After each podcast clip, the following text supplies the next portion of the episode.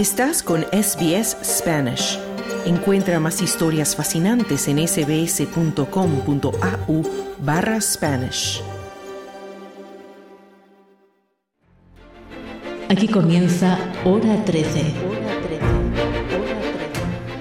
y cuando el reloj marca las 13 horas con 15 minutos, te doy la bienvenida nuevamente a Hora 13, tu programa diario en español de Radio SBS.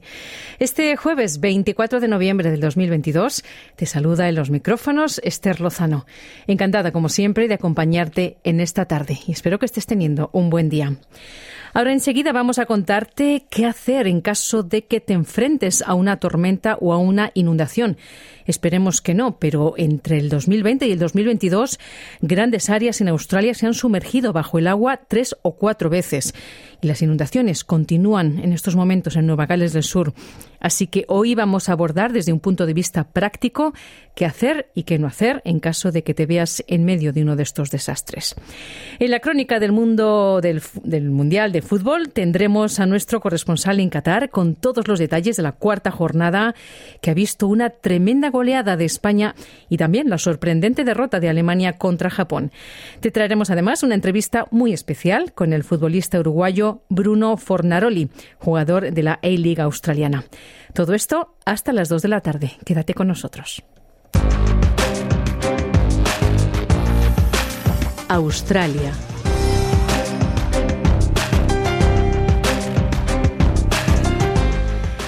En la última década, Australia ha experimentado algunas de sus peores inundaciones desde que se tienen registros históricos. Entre el 2020 y el 2022, grandes áreas se han sumergido bajo el agua tres o cuatro veces.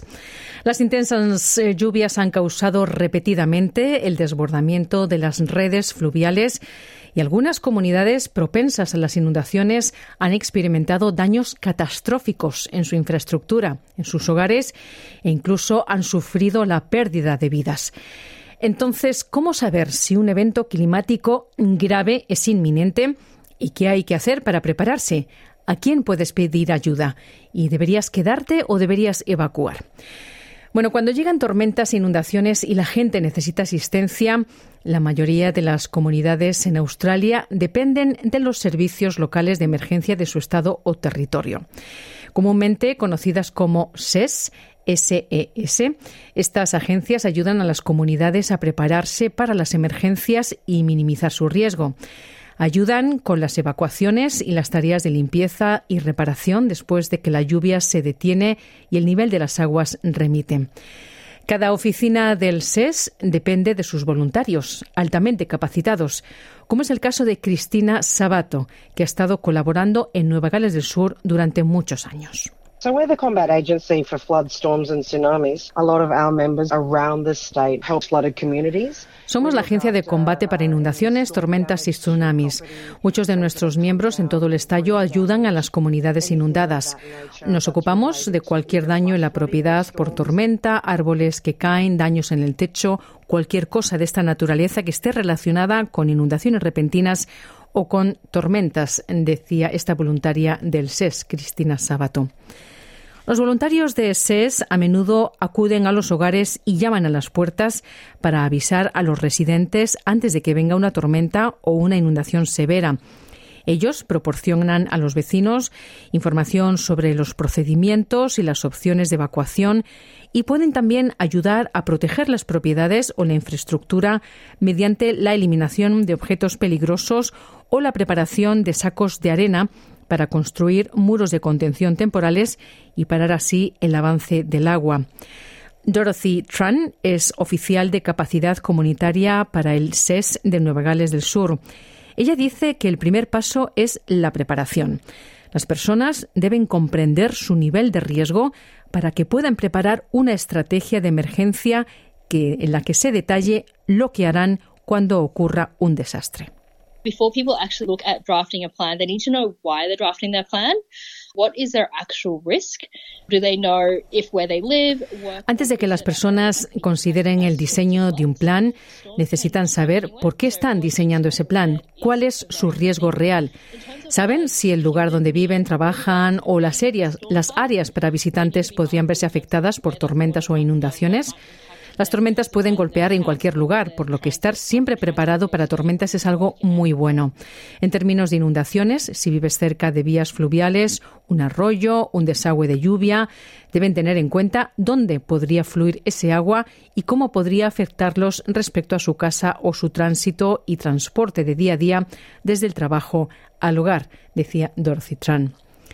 Las personas que viven cerca de vías fluviales siempre deben mantenerse informadas de las condiciones climáticas en caso de que se inunden. Las comunidades pueden monitorear pronósticos meteorológicos actualizados a través de la Oficina de Meteorología o las aplicaciones del SES, a través de los sitios web o a través de sus redes sociales. Deben estar listos para activar sus planes de emergencia antes de que el agua suba y también si tienen niños, mascotas o ganado, deben saber cómo y dónde llevarlos a un lugar seguro.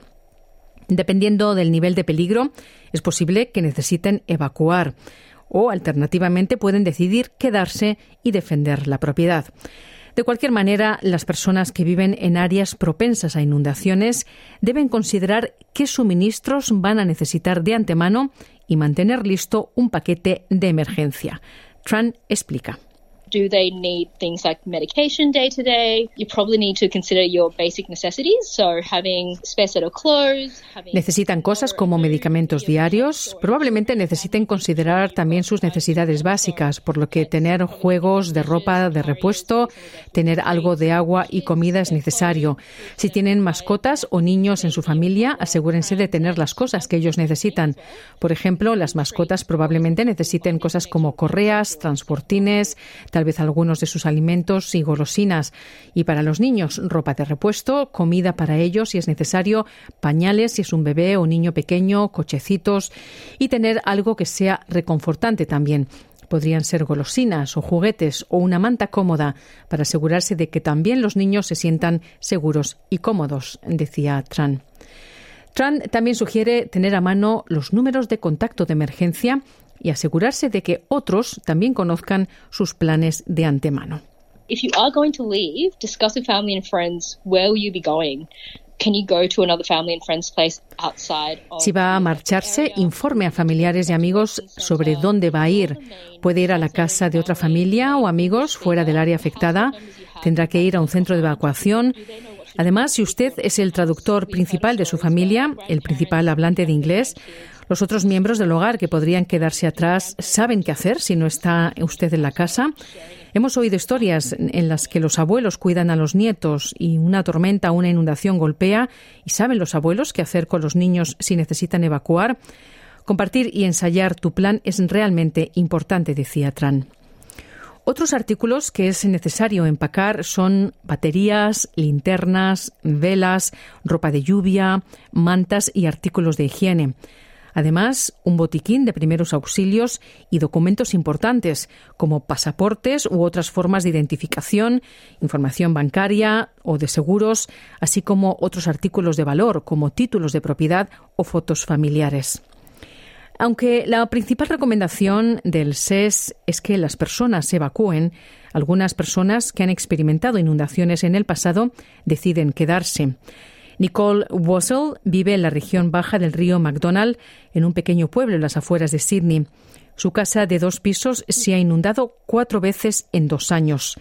Debido a que su familia tarda de tres a cuatro días en prepararse para una inundación, ellos monitorean el pronóstico del tiempo a través de la aplicación de la Oficina de Meteorología y mantienen un registro de los niveles de agua del río. Esto asegura que juegan con ventaja antes de que las aguas suban. Así lo explicaba. Go and do a big grocery shop and stock up on all your tin food or your long life sort of foods. In case we get cut off, my husband goes and Todos vamos y hacemos una gran compra de comestibles y nos abastecemos de comida enlatada o alimentos no perecederos en caso de que quedemos aislados. Mi esposo va y recarga todos los bidones de combustible, así que tenemos montones de combustible a mano para el generador cuando se corte la energía. También yo lleno las bañeras con agua solo para que tengamos agua fresca para beber o lavar, decía Nicole. Por otro lado, hay algunos pasos simples que se pueden tomar para preparar su hogar para una tormenta severa. Estos incluyen cosas como limpiar las hojas en los canalones y desagües para evitar obstrucciones y ordenar o atar cualquier cosa que pueda salir volando por el viento fuerte. Además, arreglar cualquier daño que tenga el techo, incluidas tejas rotas o perdidas.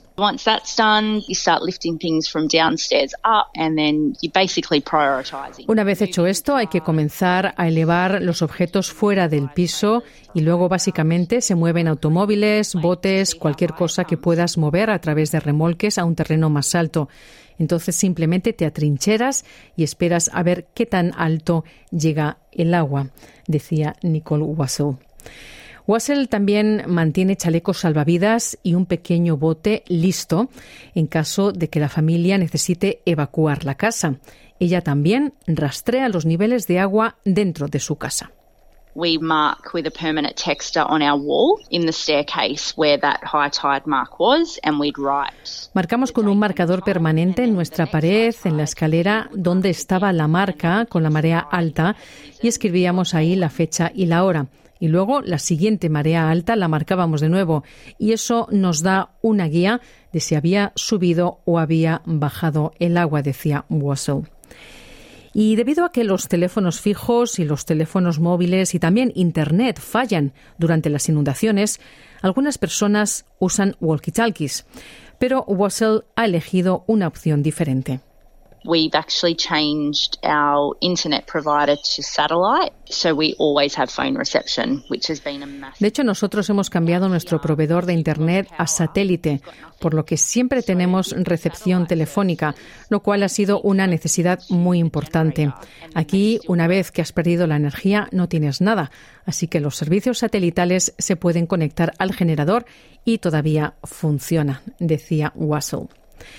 Y Cristina Sabato, la voluntaria de SES, también recomienda no estacionar vehículos debajo de los árboles, cerca de desagües o al lado de cualquier cosa que pueda causar daños. Ella además enfatiza que el consejo más importante y potencialmente salvador de vidas es abstenerse de conducir a través de zonas inundadas. El agua turbia puede estar escondiendo escombros o daños en la carretera que hay por debajo. Incluso puede esconder sumideros o socavones.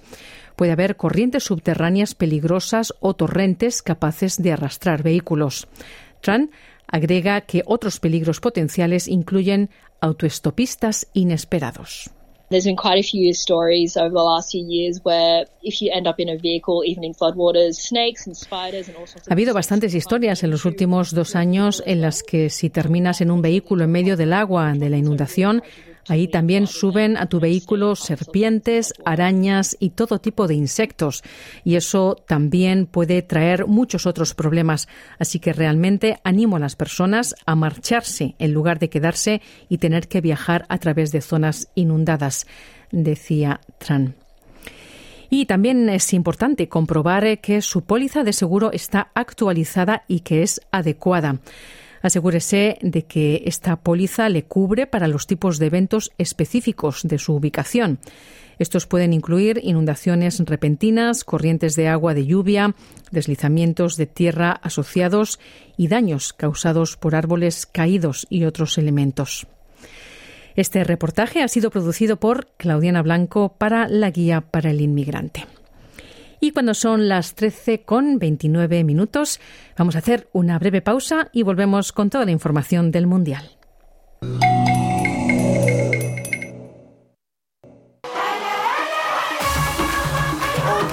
SBS en español en el Mundial Qatar 2022. Hoy mi gente viene aquí a celebrar.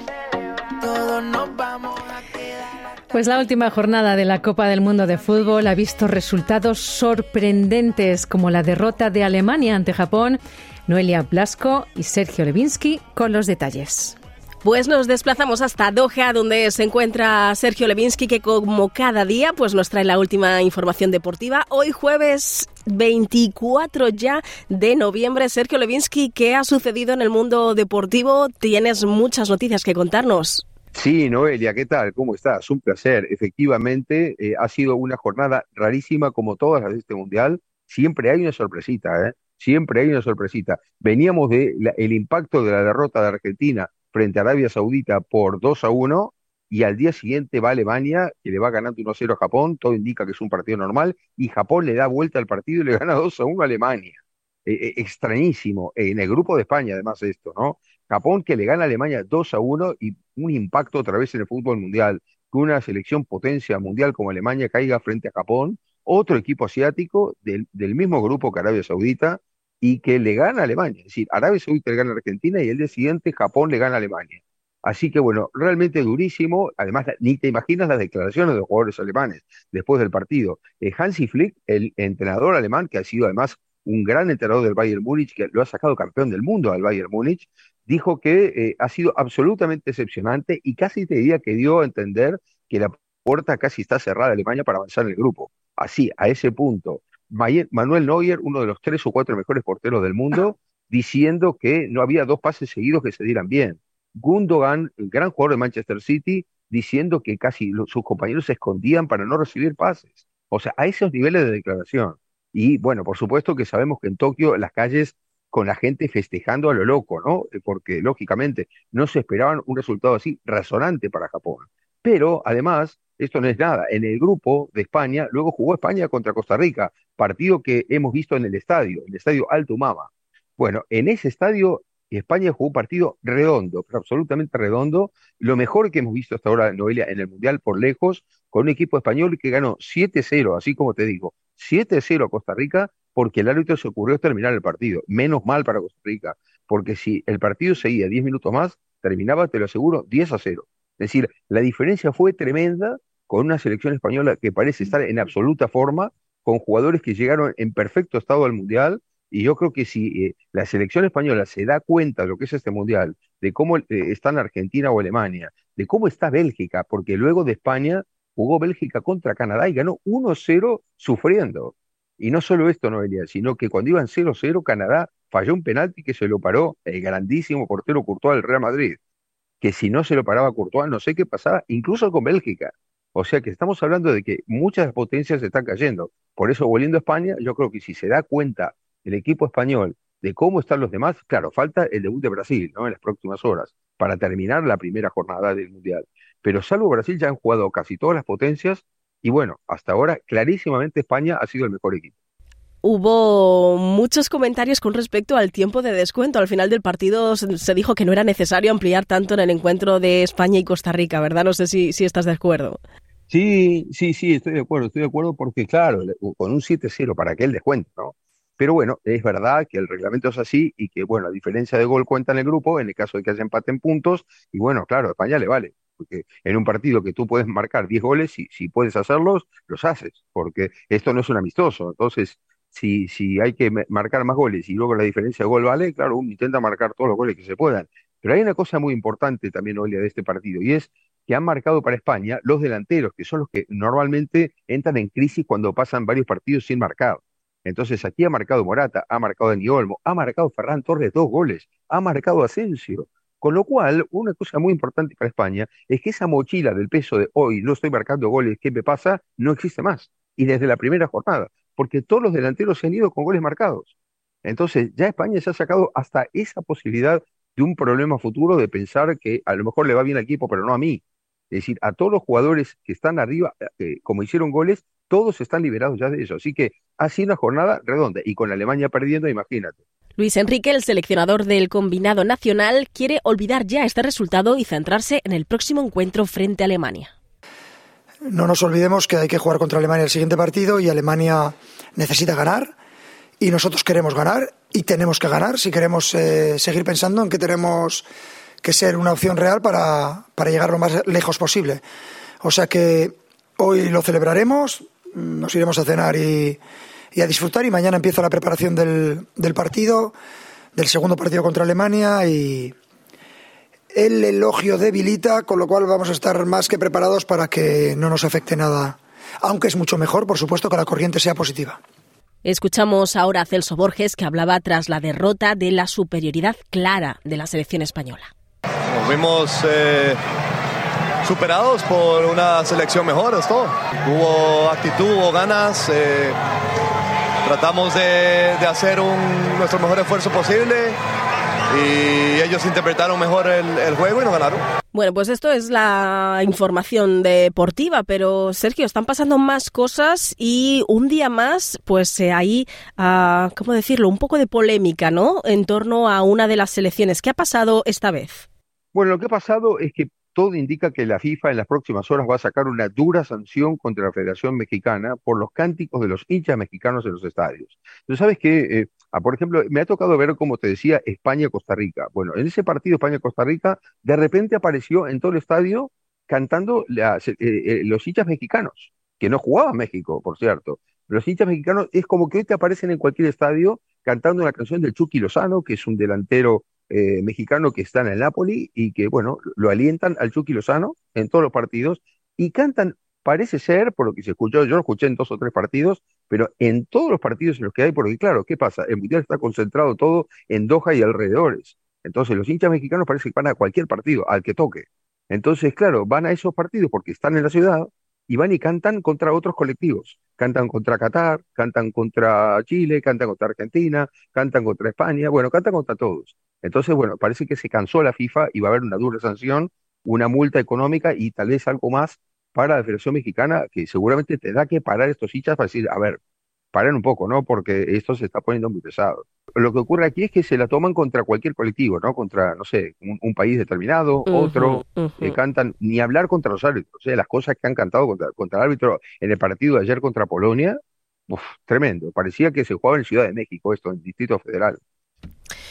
Bueno, Sergio, y hablamos ahora de, pues bueno, más polémica en torno esta vez a Infantino y a todo y a todo lo que tiene que ver con la decisión de disputar este mundial en Qatar. Sigue trayendo cola y sigue habiendo muchos comentarios negativos al respecto. Tenemos noticias en torno a la decisión que han tomado varias federaciones. Cuéntanos. Sí, sí, esto nació así. Esto nació eh, eh, a partir de las prohibiciones de la FIFA para cualquier manifestación contra restricciones en Qatar, ¿no? Entonces, por ejemplo, eh, ha aparecido antes del Mundial Dinamarca intentando jugar con una camiseta negra, cosa que la FIFA no permitió, esta camiseta iba a ser en protesta. Luego, entonces, lo que hizo fue disimular un poco sus símbolos, Dinamarca, en protesta por lo que está ocurriendo. No le gustó eso tampoco a la FIFA. Apareció entonces Inglaterra con la cinta de capitán multicolor, que es por los colectivos marginados. Tampoco la FIFA quiso saber nada de esto. Lo mismo intentó hacer Alemania en este partido frente a Japón. La FIFA no lo dejó. Entonces, cuando salieron al campo, los jugadores alemanes posaron tapándose la boca a todos para la foto, es decir, abierto desafío a la FIFA. Y ahora lo que pasó es que se han reunido varias federaciones a partir de esto que ha ocurrido, y te la señalo, Bélgica, Suiza, Gales, Inglaterra, Países Bajos y Alemania, y han convocado a una especie de entidad que se llama Grupo de Trabajo de Derechos Humanos de la UEFA para la Copa Mundial de FIFA 2022. Así de largo es el nombre de esta entidad. Bueno, esta entidad directamente ya está elaborando comunicados oponiéndose a lo que queda del Mundial, a muchas de las medidas. Ya ha anunciado que en marzo, en Ruanda, cuando sea el próximo Congreso Mundial, no van a apoyar la reelección de Gianni Infantino, el actual presidente, que es el único candidato para esa elección, y no lo van a apoyar siendo el único candidato y están pensando ya en otras medidas de boicot.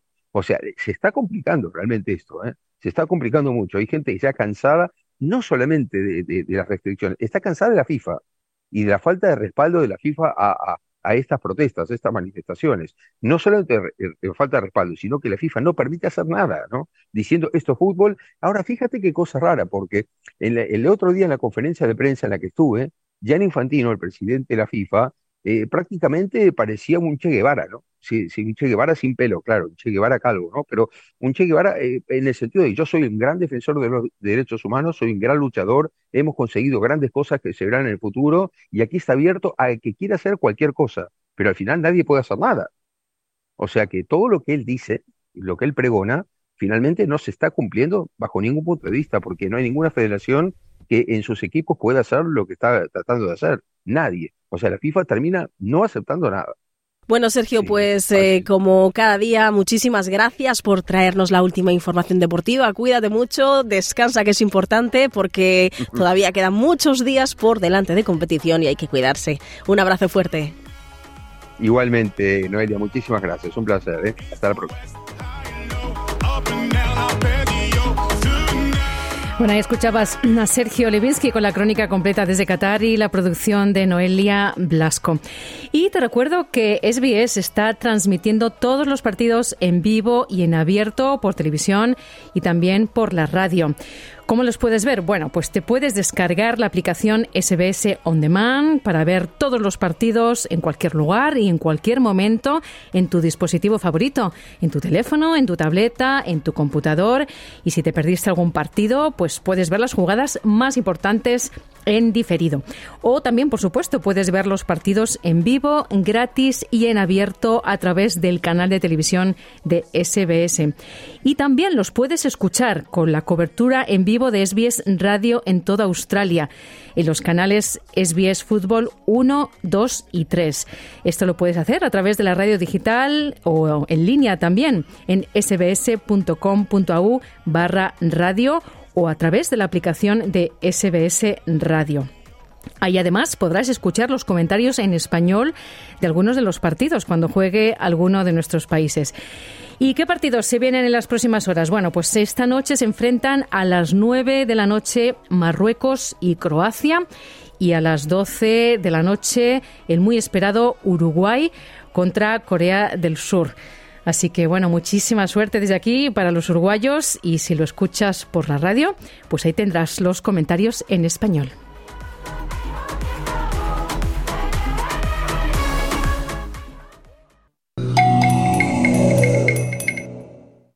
Estás escuchando SBS en español.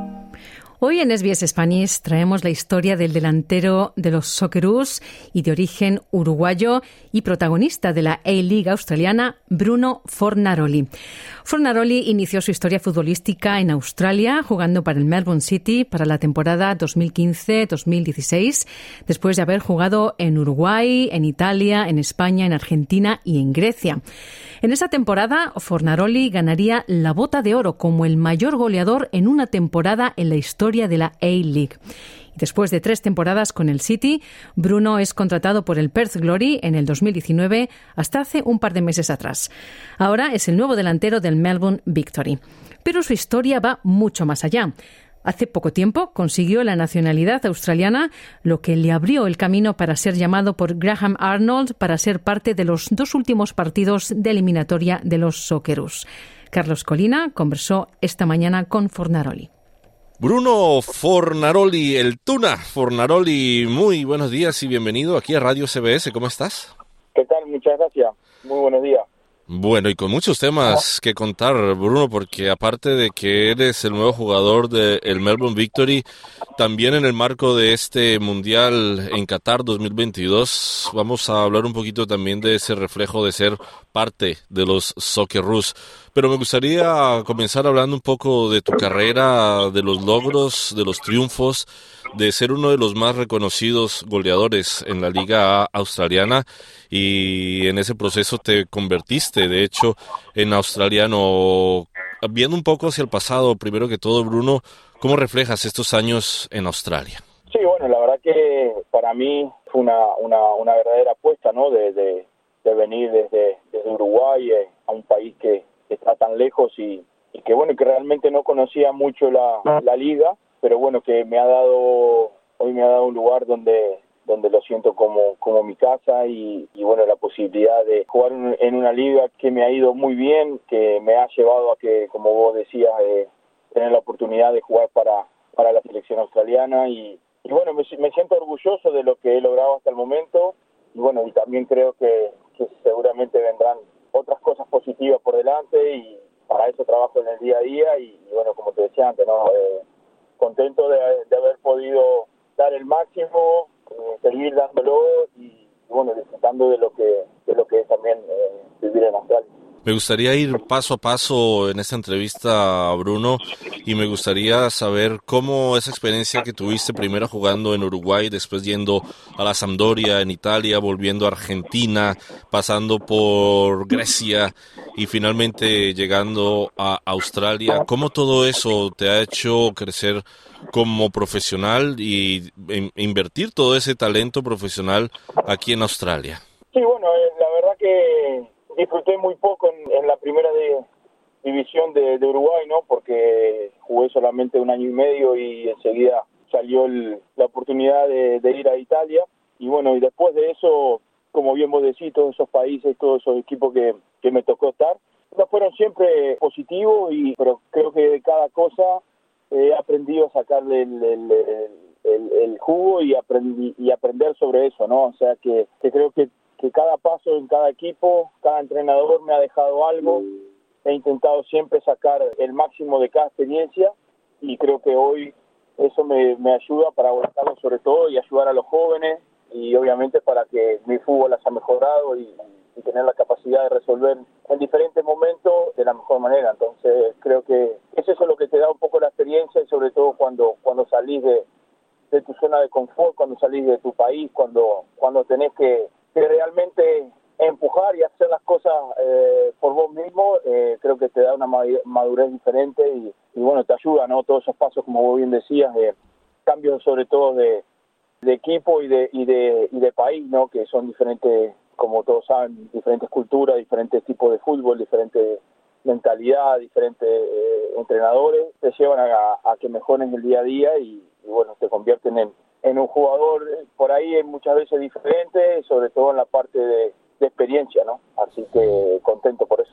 Bueno, has estado en muchísimas partes del mundo jugando, entonces no sé si esta pregunta sea relevante, pero si te preguntara a Bruno qué es lo que más extrañas de Uruguay, ¿qué me podrías decir? Sí, bueno, a ver, se extraña un poco de todo, ¿no? Porque para nosotros también el fútbol es una forma de, vivir. En Uruguay la gente hasta cambia el humor por un resultado, o sea que, como te decía, es, una manera de vida, pero bueno, tengo mi, mi familia allá, mis hermanos, mis amigos, tengo mucha, mucha gente que quiero, que obviamente extraño, pero también a la vez estoy contento donde estoy, con mi mujer, mis hijos, en un club que, la verdad que, me da todo, que, que seguramente me vuelvo a poner a, al mejor nivel y bueno, trato de pensar eso y no pensar tanto lo otro, que, en realidad es algo que, que bueno, que está ahí que, y que me apoyan desde, desde la distancia, así que intento disfrutar de, de, lo que me toca y donde, y donde estoy hoy, ¿verdad? Bueno, vamos a hablar de esas sensaciones también porque jugaste primero en el Melbourne City, donde ganaste incluso la bota de oro. Hiciste para esa época el mayor número de goles en la historia de cualquier jugador, con 23 goles. Y fueron momentos también de gloria, me imagino, en tu carrera. Después te fuiste para Perth, para el Perth Glory y finalmente vuelves a jugar en el Amy Park, pero con el equipo rival, con el Melbourne Victory. ¿Cómo son esas sensaciones de volver nuevamente al Amy Park? Ya jugaste un partido en el Amy Park contra los Jets del Newcastle. ¿Cómo sentiste también regresar, pero para el equipo contrario? Creo que volver a, a Amy Park para mí es especial porque desde que llegué a Australia me ha tocado jugar muchos partidos acá y, y como delantero siento algo especial en este en, este campo. No, no, no, no, sé por qué pero pero me gusta jugar acá eh, me siento cómodo dentro del campo eh, no sé me pasa algo me, me, pasa algo especial.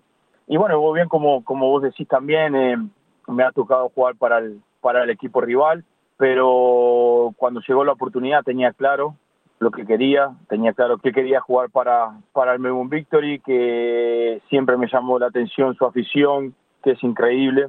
De hecho, desde el primer partido que llegué me lo hicieron notar y ojalá que les pueda devolver todo ese cariño que me han dado desde el primer día, inclusive viniendo, como vos decís, teniendo un pasado en el, en el, en el equipo rival, me, me, me hicieron sentir cómodo, me hicieron sentir parte de, del club y, y, eso tiene mucho valor para mí. Así que ahora intentar hacerlo mejor, dar lo mejor y devolverle todo el cariño que me han dado dentro, dentro del campo.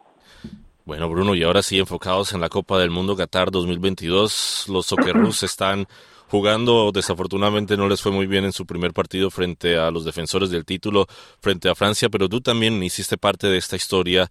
Te llamaron en marzo de este año para ser parte del equipo. Una vez fuiste nacionalizado australiano, tuviste la confianza del técnico Graham Arnold de que incluso te incorporó en el partido frente a Japón. En ese sentido, ¿cómo te sentiste siendo parte también de una nación que clama también por fútbol y que está viviendo en carne viva la experiencia del Mundial?